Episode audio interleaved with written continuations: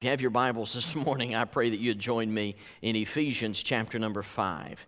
Ephesians chapter number 5. This morning, I want to preach a message entitled The Best Marriage Advice in the Bible. The Best Marriage Advice in the Bible. Ephesians chapter number 5. We're going to begin reading in verse number 28. While you're finding your place there in Ephesians chapter 5, you heard about the elderly couple that uh, was from Chicago. They got on an airplane and they flew to Israel. And in, while they were visiting in the Jerusalem area, uh, they went to bed one night in their hotel and uh, the lady passed away. She died. Uh, the gentleman, the husband, woke up the next morning to find his wife dead in the bed and called the uh, proper officials. And upon calling them, uh, they came out and he said, Now, we're from Chicago and I want to get my wife's body back to Chicago.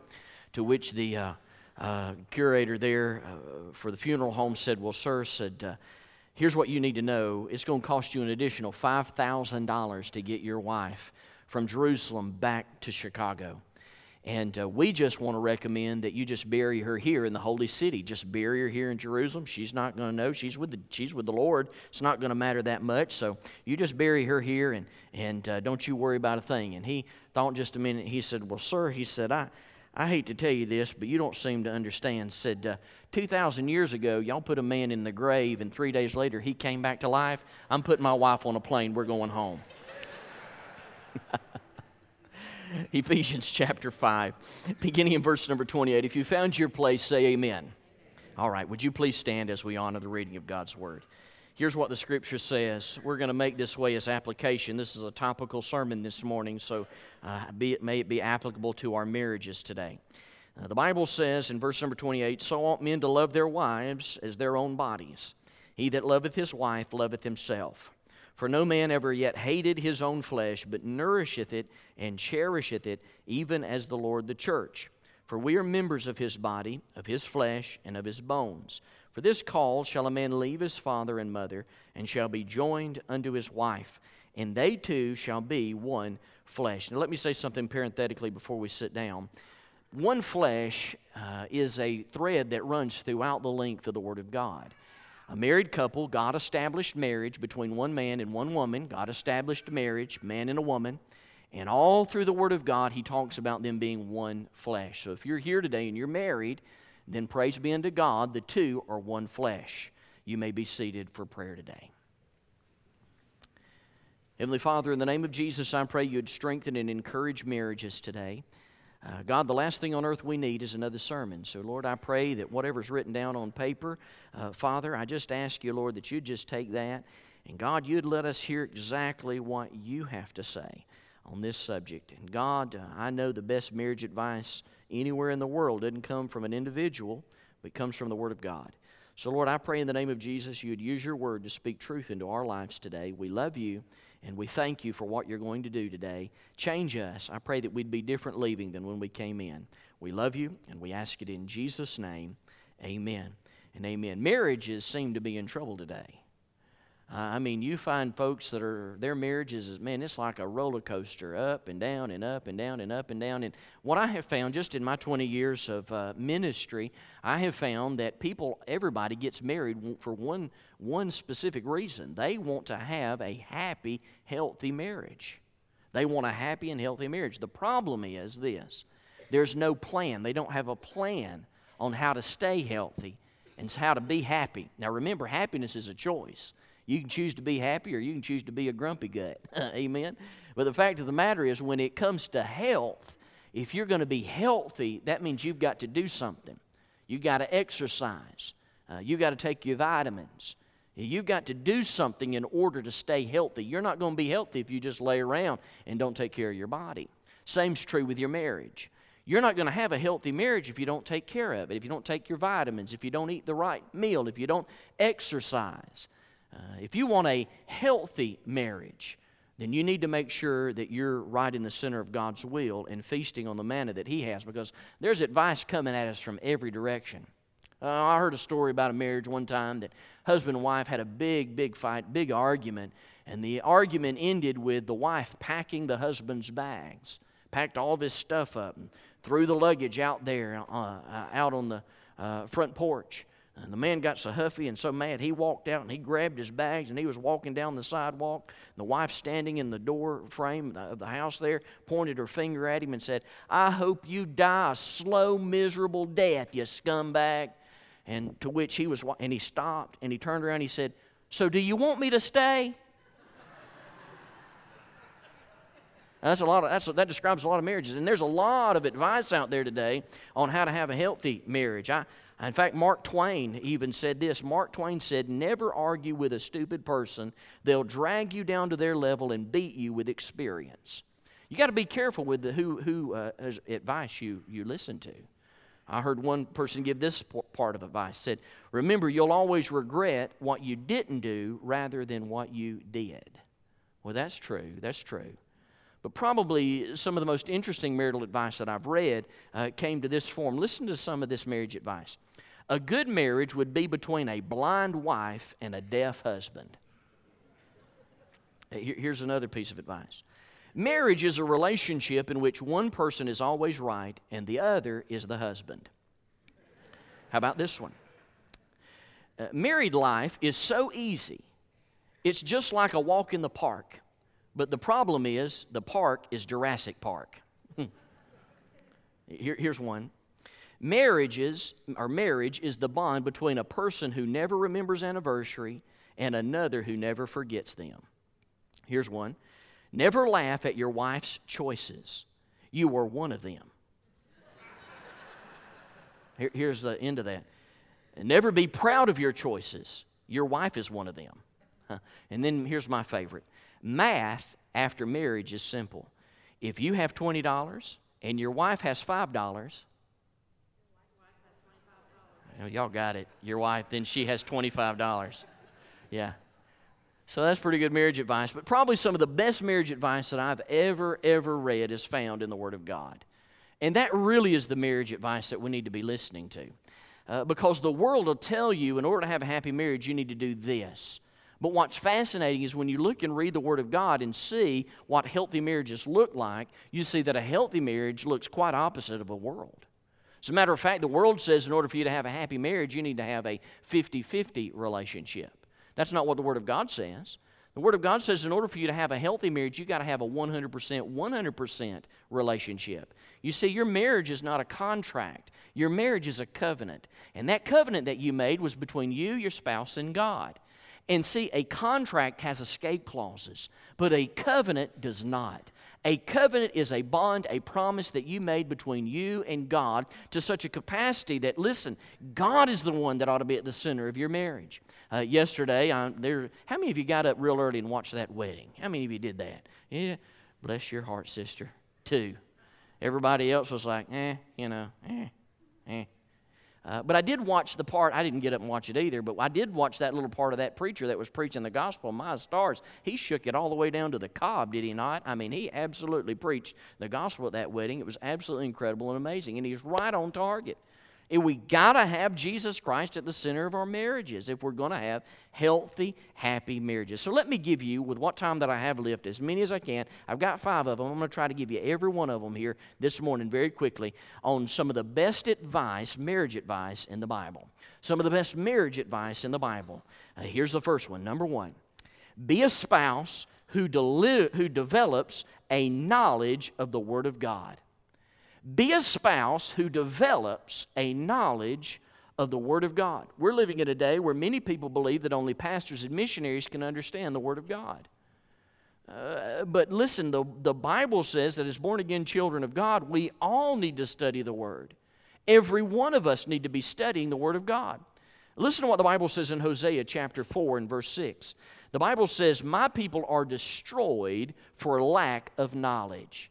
As a matter of fact, let me get you to take your Bibles and turn over to that passage of Scripture if you would. Find Hosea chapter number 4.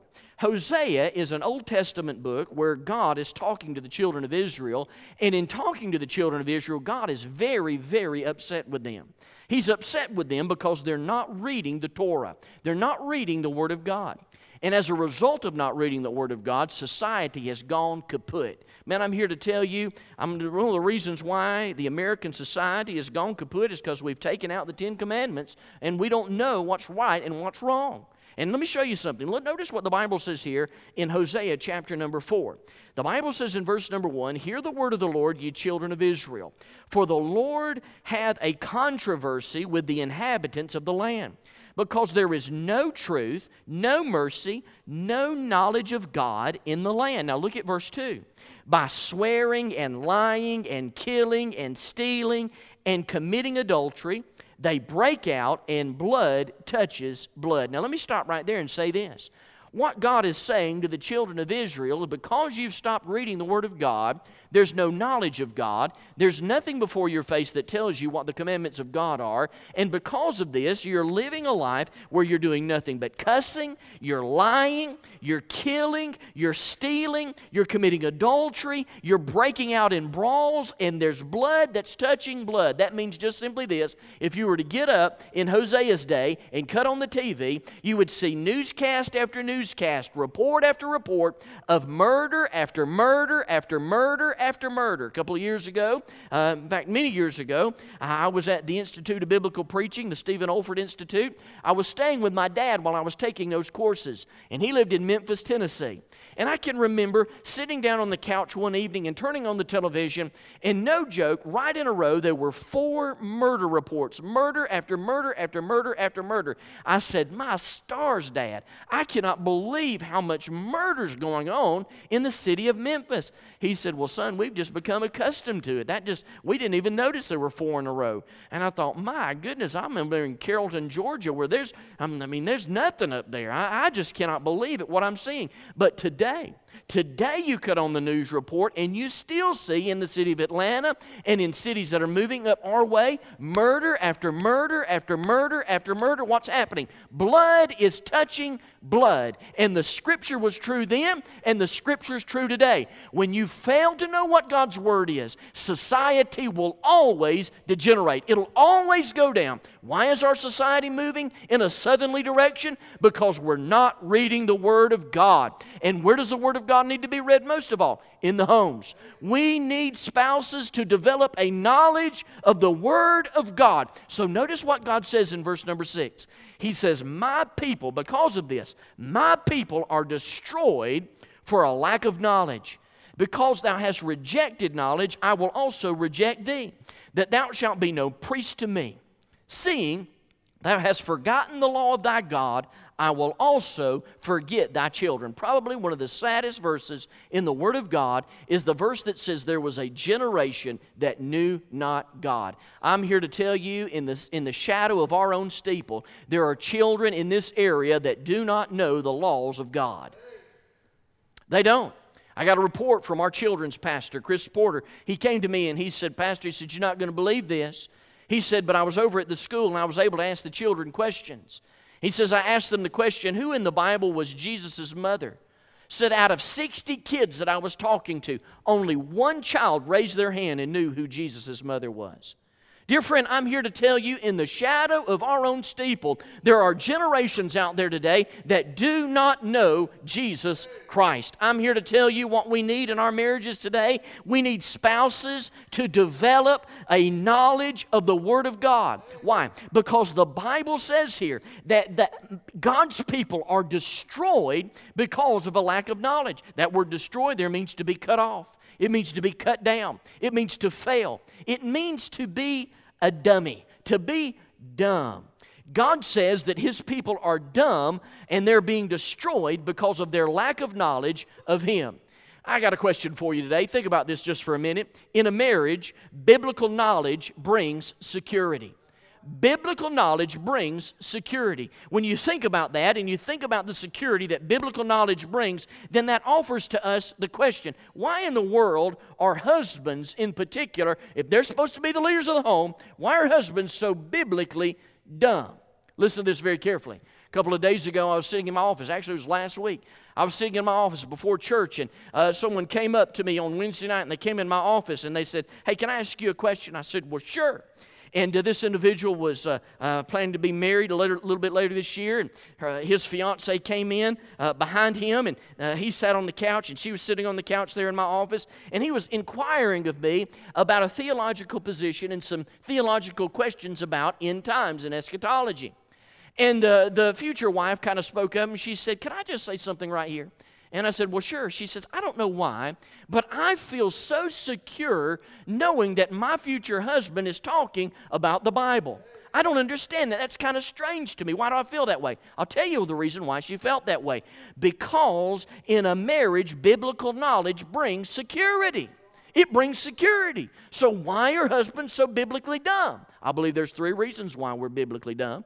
I can speak to husbands like this because there is one. Here we go.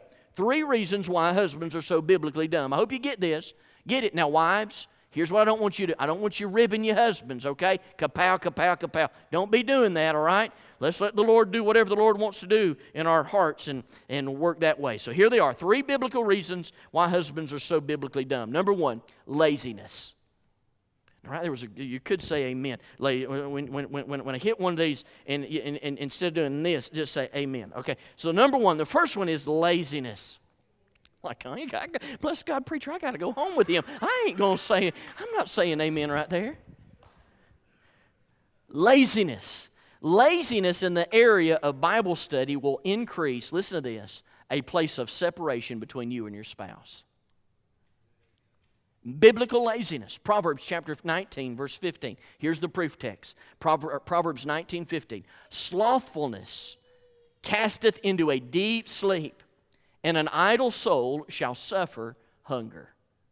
According to the Word of God, the Bible says that laziness will cause you to fall into a deep sleep. And I'm telling you what, we're asleep at the wheel when it comes to the Bible, and we don't know when to speak up and when to keep silent, and just anything and everything goes. We've got to not be lazy anymore and get into the Word of God. Number two. A second reason why uh, husbands are so biblically dumb is because of priorities. Priorities. Wrong priorities will create disproportionate marital goals. Uh, let me say that one more time. Wrong priorities will create disproportionate marital goals. Gandhi once said, and he was right on the money when he said it actions express priorities actions express priorities. That is to say, whatever your action is, whatever motivates you for action, that is your priority. If your priority is the Word of God, then you will be moved into action to be in the Word of God. If fishing is your priority, you will be moved into action to get up and forsake the Word and go straight to fishing. Oh, dear friend, listen, I'm not saying fishing's bad. I love fishing, I enjoy fishing, but I'm telling you, when you get out of the Word of God, you start drifting away from Him. Now, watch this. You never drift in a good direction. Never.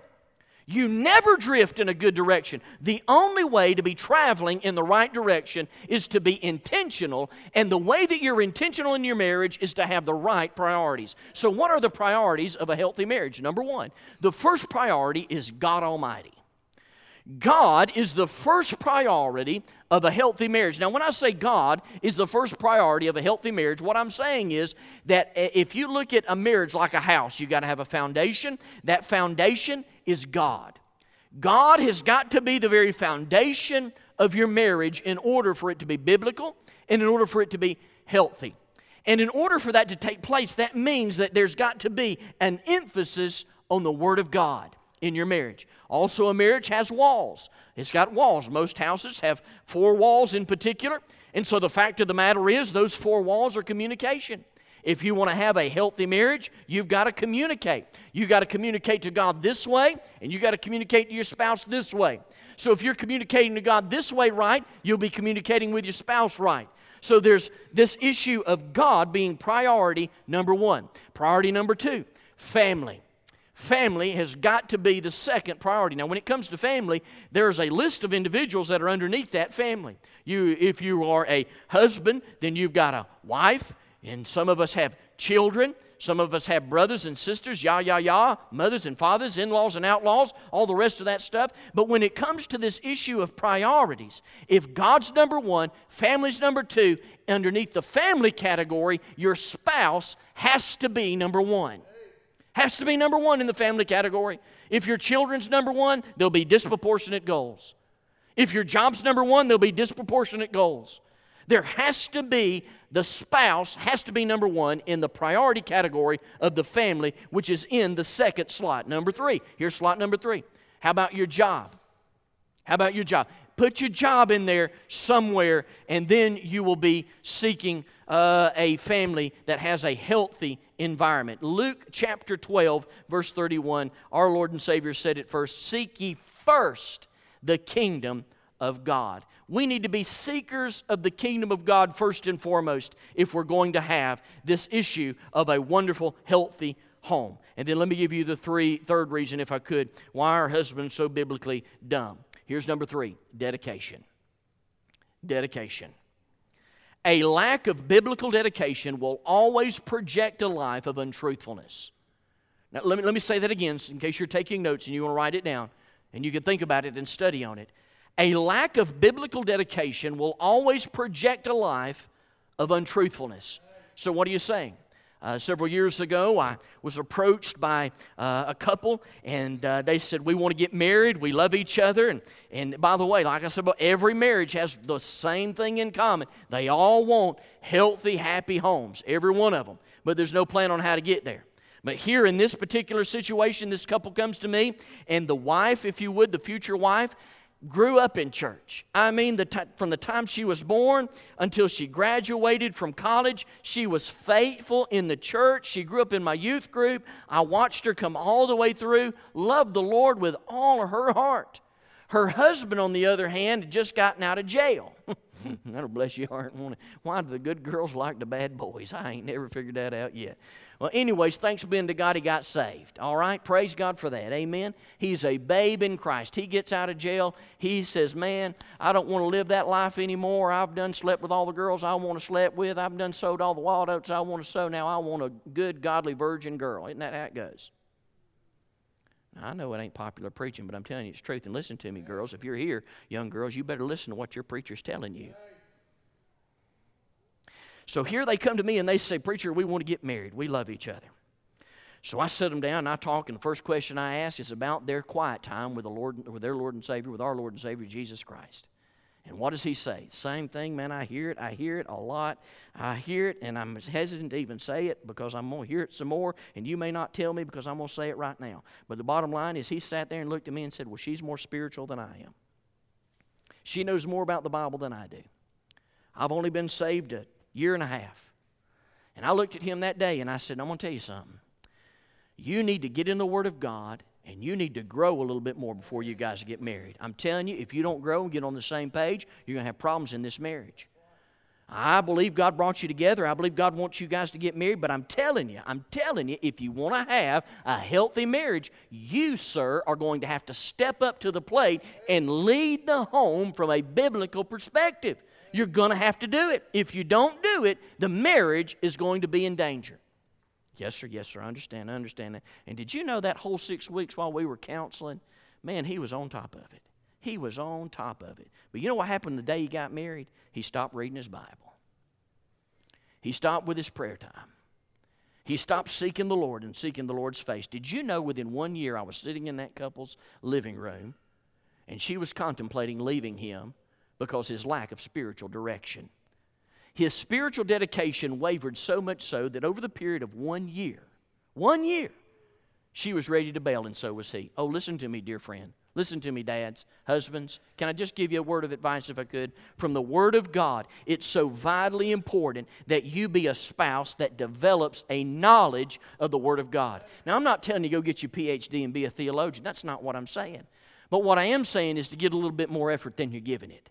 I'm telling you, if you want a healthy marriage, if you want a healthy home, don't be lazy. Get your priorities right. Dedicate yourself to the Word of God and watch what God does in your marriage. Number two. Here's a second bit of advice I find in the Word of God that I find to be very uh, fascinating for marriage, and that is be the best at submitting to Scripture. Be the best at submitting to Scripture. 1 Samuel chapter number 3 beginning in verse number 12. This would be a good one. Let, us uh, find that place because this story here in the Word of God in the Old Testament uh, is so vitally uh, important in relationship to this principle. Be the best at submitting to Scripture. 1 Samuel chapter number 3. we find that uh, the Lord is going to call Samuel here in this particular instance. Uh, we see Eli, everybody knows Eli, and uh, Eli there is ministering in the temple. Uh, we also know that Eli has two sons. You remember those two sons? They are bad dudes, bad dudes. And so God is going to speak to Eli and tell him to do something with his boys. But watch what Eli does. 1 Samuel chapter 3, beginning in verse number 12. The Bible says, In that day I will perform against Eli all the things which I have spoken concerning his house. When I begin, I will also make an end. For I have told him, being Eli, that I will judge his house for uh, even for the iniquity which he knoweth, because his sons made themselves vile, and he restrained them not. Why is God going to bring judgment on the house of Eli? Because God told Eli that his boys were acting wickedly in the house of God, and Eli did not do anything about it. The Bible says God spoke to him and said, your boys are doing wrong. You need to correct them. You need to do what you need to do to get them in line, get them in order. And he, and, and he did not do it. Eli did not do what God told him to do. And God said, okay, fine. I'm going to judge your house. What, what does that tell us? It tells us that we need to be the best at submitting to what God tells us to do. When God speaks, you and I are to obey. Delayed obedience is disobedience. No one in your home should be better at submitting to Scripture than you are. If the Bible says, don't let the sun go down on your wrath, then bless God, don't go to bed angry. Get right with each other. You may have to stay up all night, but do it. It'll be worth it, I promise. Submitting your character to Scripture builds your spouse's trust in you. Did you catch that? When you submit yourself to the Word of God and the scriptures from God's Word, it builds inside your marital relationship a trust which is very difficult to be broken. On the other hand, failing to submit to Scripture brings disorder, confusion, and fear. It tramples your spouse and puts a stumbling block in the pathway of oneness. You're not the person I thought you were, I heard it say before.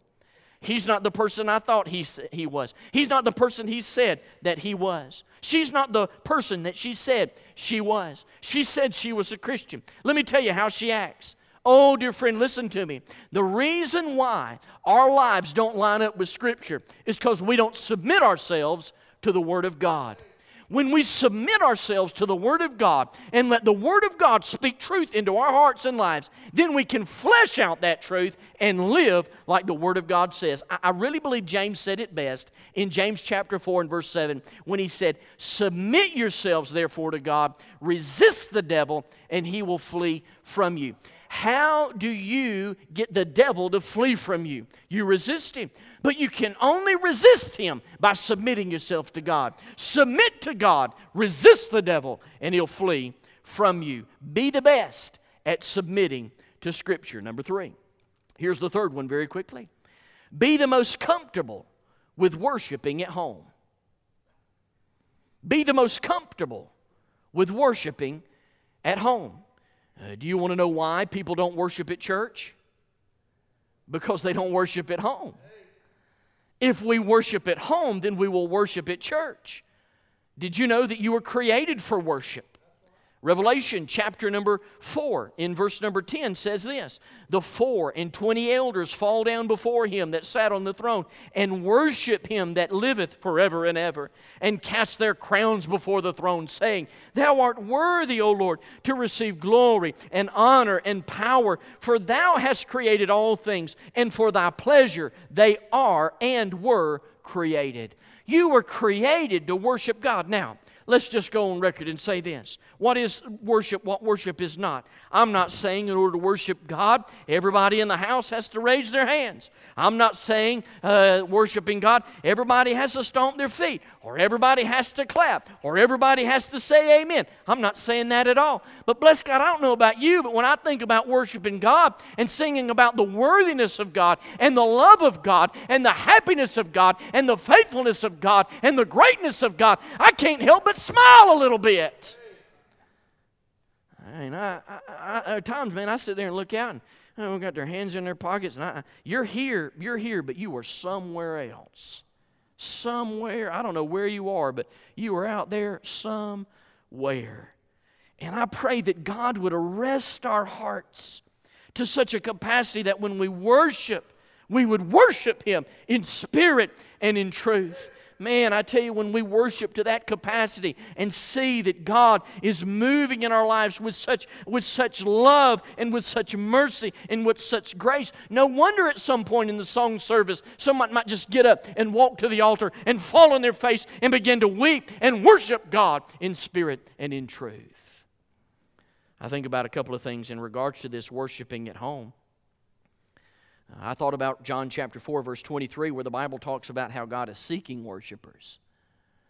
Did you know God is seeking worshipers? John 4 23 says this, But the hour cometh, and now is, when the true worshipers shall worship the Father in spirit and in truth, for the Father seeketh such to worship him. God seeks those who are worshiping him in spirit and in truth. Worshiping the Lord. And if you're going to worship the Lord, here it's just a carryover to what you've been doing this week. Number two, God calls us to worship. Psalm chapter 29, verse 2 says this Give unto the Lord the glory due to his name. Worship the Lord in the beauty of his holiness. Uh, the Bible is calling us to worship him and to sing praises. Oh, one of the greatest things that thrills my soul is when we're singing together and this room is filled full of the praises of God's people. But, dear friend, not only do we need to sing praises here, we need to sing them at home. We need to be the most comfortable with worshiping at home. And when we worship at home, we'll worship here. Someone might say, Well, I don't know. I get bored. That's boring. Worship's boring. You know what I mean? Eh, you're boring. Uh, I like what A.W. Tozer said. A.W. Tozer said this If worship bores you, then you're not ready for heaven. Number four. Here's the fourth one be the most consistent in your prayer and devotional life. You want to have a happy marriage? You want to have a healthy marriage? Then be the most consistent in your prayer and devotional life. L- listen to this statement consistency brings intimacy. Consistency brings intimacy. And intimacy with the Lord brings life and truth. Without it, you'll have little fresh understanding on which to guide your family, much less your life. Psalm chapter 40, verse 1 put it this way The psalmist said, I wait patiently for the Lord, and he inclined his ears, or his ear, to hear my cry. Uh, Acts chapter 1 and verse 14, those that were in the upper room that day the Bible says these all continued in one accord in prayer and in supplication with the women and Mary and the mother of Jesus and with his brethren. The Bible says they continued. They were consistent in their praying. They were consistent in their, in their Bible reading. They were consistent in their lives when it came to their relationship with Jesus Christ. Could I ask you this question, dear friend? When was the last time it was just you and the Word of God and a pen, and you said, God, I'm going to read the Word and I want you to speak truth into my life, and you were consistent in doing that? If we ever want to grow beyond where we are today, we've got to do hard hard things. And I'm telling you, one of the hardest things to do today in this fast and busy world is to take time to spend it in the Word of God. Be the most consistent in your prayer and devotional life. Uh, my wife, she didn't know when I was preaching this morning, and on the way over here, uh, she just uh, uh spoke up. She said, Shane, she said, Could I tell you something? And I said, Well, yes, honey. She said, uh, I want to thank you for taking the time to read the Bible to the boys uh, and I got two grown girls, and they're out now. And uh, Alyssa's serving at a, a, a camp in Dahlonega uh, as a counselor, and uh, Holly was getting ready for her um, uh, program last night and has been practicing all week long. And so she hadn't been any of the Bible studies. But my boys, when we gather around the table, I just take the Word of God and open it up and just share with my boys what the Lord spoke to me about that day. And uh, in doing so, Miriam just said, I just can't tell you what it does inside of me to, to think about what God is doing in our boys and in our in our lives. Now, bless God, our boys aren't perfect. I'm here to tell you they are not they're not perfect. They they mm-hmm, uh, yeah, we were raising boys. But I'm going to tell you what, we can't do it without the help of the Word of God. We need God's Word to speak truth. If we're going to be different than the world, then we've got to do things different than the world. And the difference is the different maker. And the difference maker is the, is the Word of God because it contains that which can, which can change our lives forever. Be the most consistent in your prayer and devotion life. Number five. Here's the fifth one. I'm going to close on this one. Be the quickest in the family to forgive and to ask for forgiveness. Be the quickest to forgive and ask for forgiveness. You want to have a healthy home? Then it all revolves around forgiveness. No one should be quicker to forgive than you. Forgiveness, listen to this statement forgiveness is the cornerstone of Christianity. Forgiveness is the cornerstone of Christianity.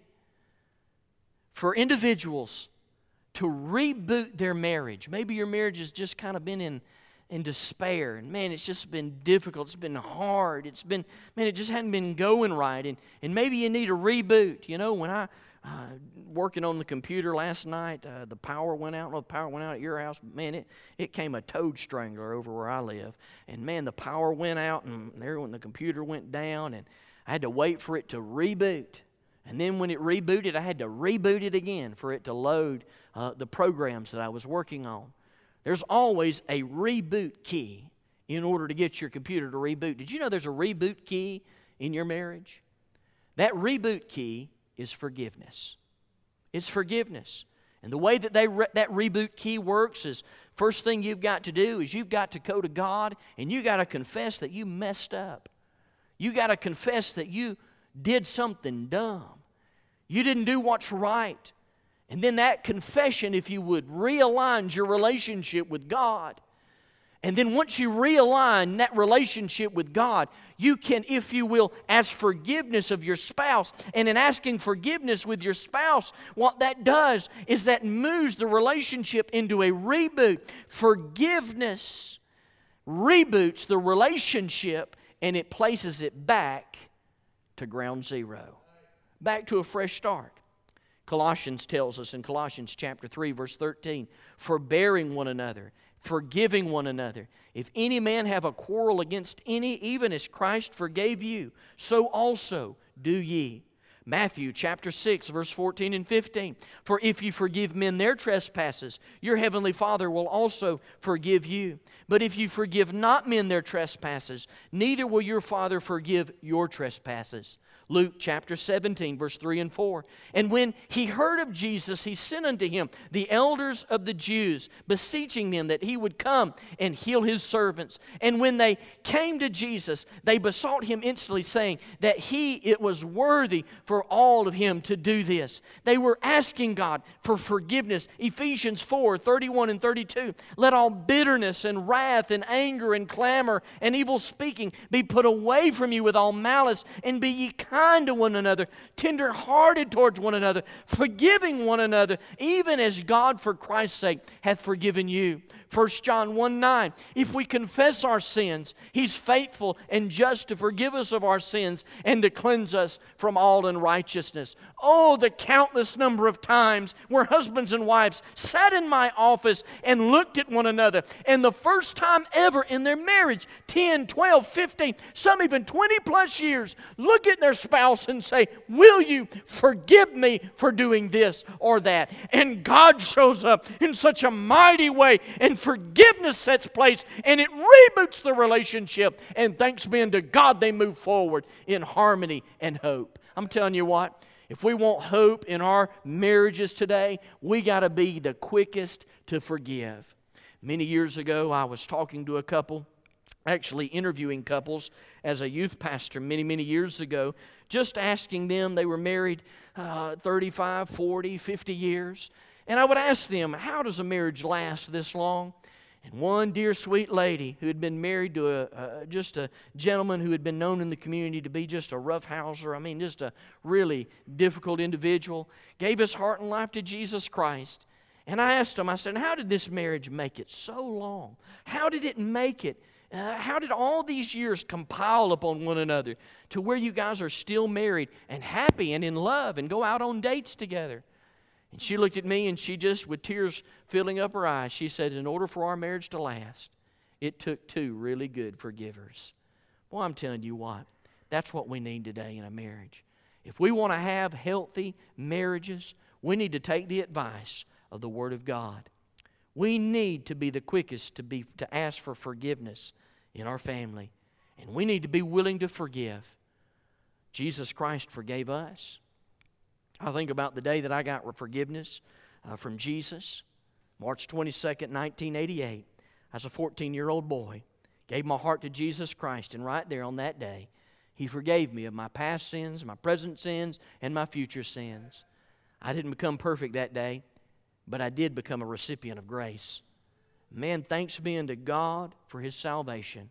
And thanks be unto God for 1 John 1 9 that says if we confess our sins, He's faithful and He's just to forgive us of our sins and to cleanse us from all unrighteousness. So listen to me, husbands and wives. That fight you had this morning, oh no, don't, don't, punch, your, don't punch your spouse. That, wife, that fight you had this morning, God's speaking to you today. He's talking to your marriage. You need to forgive each other. That falling out you had this week, oh, listen to me, Dad, husband, mama. That falling out you had this week, God wants you to get restored. He wants you to reboot the relationship. He wants you to get back realigned this way and get back realigned this way. You see, when that happens, then God begins to do things, not only in the marriage, but in other relationships that you would never expect to do. You'd never expect to happen. Let me give you an illustration. Several years ago, someone shared with me that I needed to get on LinkedIn. LinkedIn is another one of them social uh, sites that you get plugged into, and I got got me one of them LinkedIn accounts, and I got LinkedIn. Well, immediately I got a response from a fellow um, school, uh, went to school with us, uh, student. Uh, he sent me a message and said, "Hey Shane, how are you doing?" Now this guy in high school, we didn't get along, me and this fella, not at all. As a matter of fact, I got to be honest with you. I was quite rude to him. When I was a senior in high school, he was a junior, and seniors were supposed to be leaders. And so, in my leadership style, it, it wasn't as refined as it is today. I, I was known on the football field, if you weren't doing right, I'd, I'd kick you in the hiney. Now, I don't mean just kick you in the hiney, I mean, I'd literally kick you in the hiney. And man, I kicked this kid in the hiney so many times. He threatened to fight me. I was ready. Man, we tried to get in a fight. I mean, I, it just was, it was a, Look, I just didn't handle myself in the right way.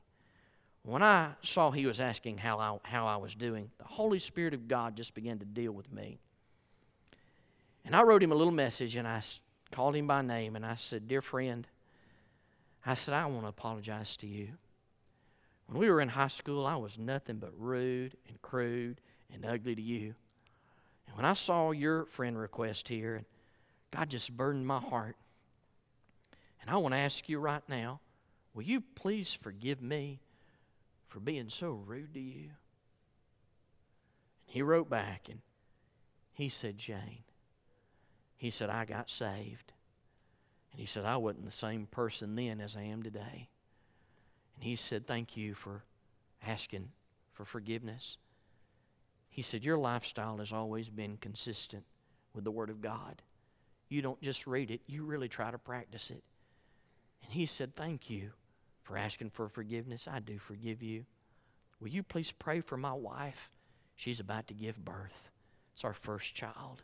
And right there, a relationship not only mended, but also came to the point in our lives where this man now serves on many boards of nonprofit organizations where the gospel is sent all over the world.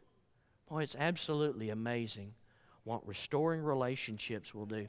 Here's the thing a lot of times we want to be bridge burners instead of fence builders.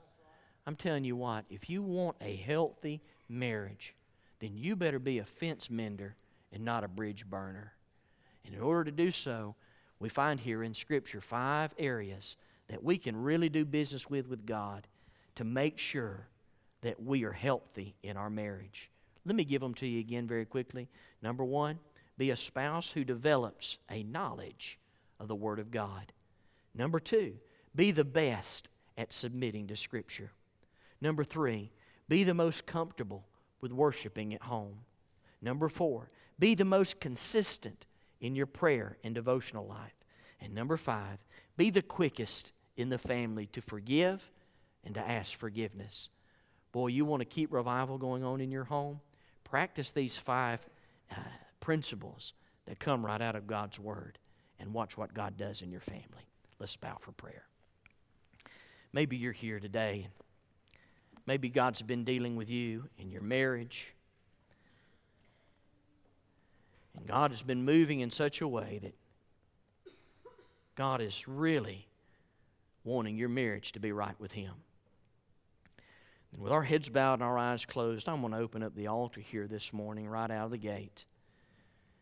And if you're here and, dear Father, you're not going to be judged here. This is not where the judgment is, this is where grace is extended. There's some daddies in here that need to reach out there and grab their wife by the hand and lead them down to the altar. Reboot the relationship. Get right with God and then get right with one another. I wonder, we're going to stand here in just a few moments. Will you listen to God? Will you obey the Lord? Maybe you're here today and maybe you've never trusted Christ as your Savior. Dear friend, you can reboot the relationship all you want, but until you first get saved, the relationship will never be on solid ground. So if you're here today and you'd like to trust Jesus Christ as your Savior, then from your heart to God's heart, why don't you call out to God and say something like this? Why don't you say, Lord Jesus, I know I'm a sinner, and I believe you died on the cross for my sin. And this morning I ask you to forgive me of my sin. This morning I ask you to save my soul. I believe you are the Messiah. This morning, I trust you to be my Savior. Thank you for saving me. I'll live for you. In Jesus' name.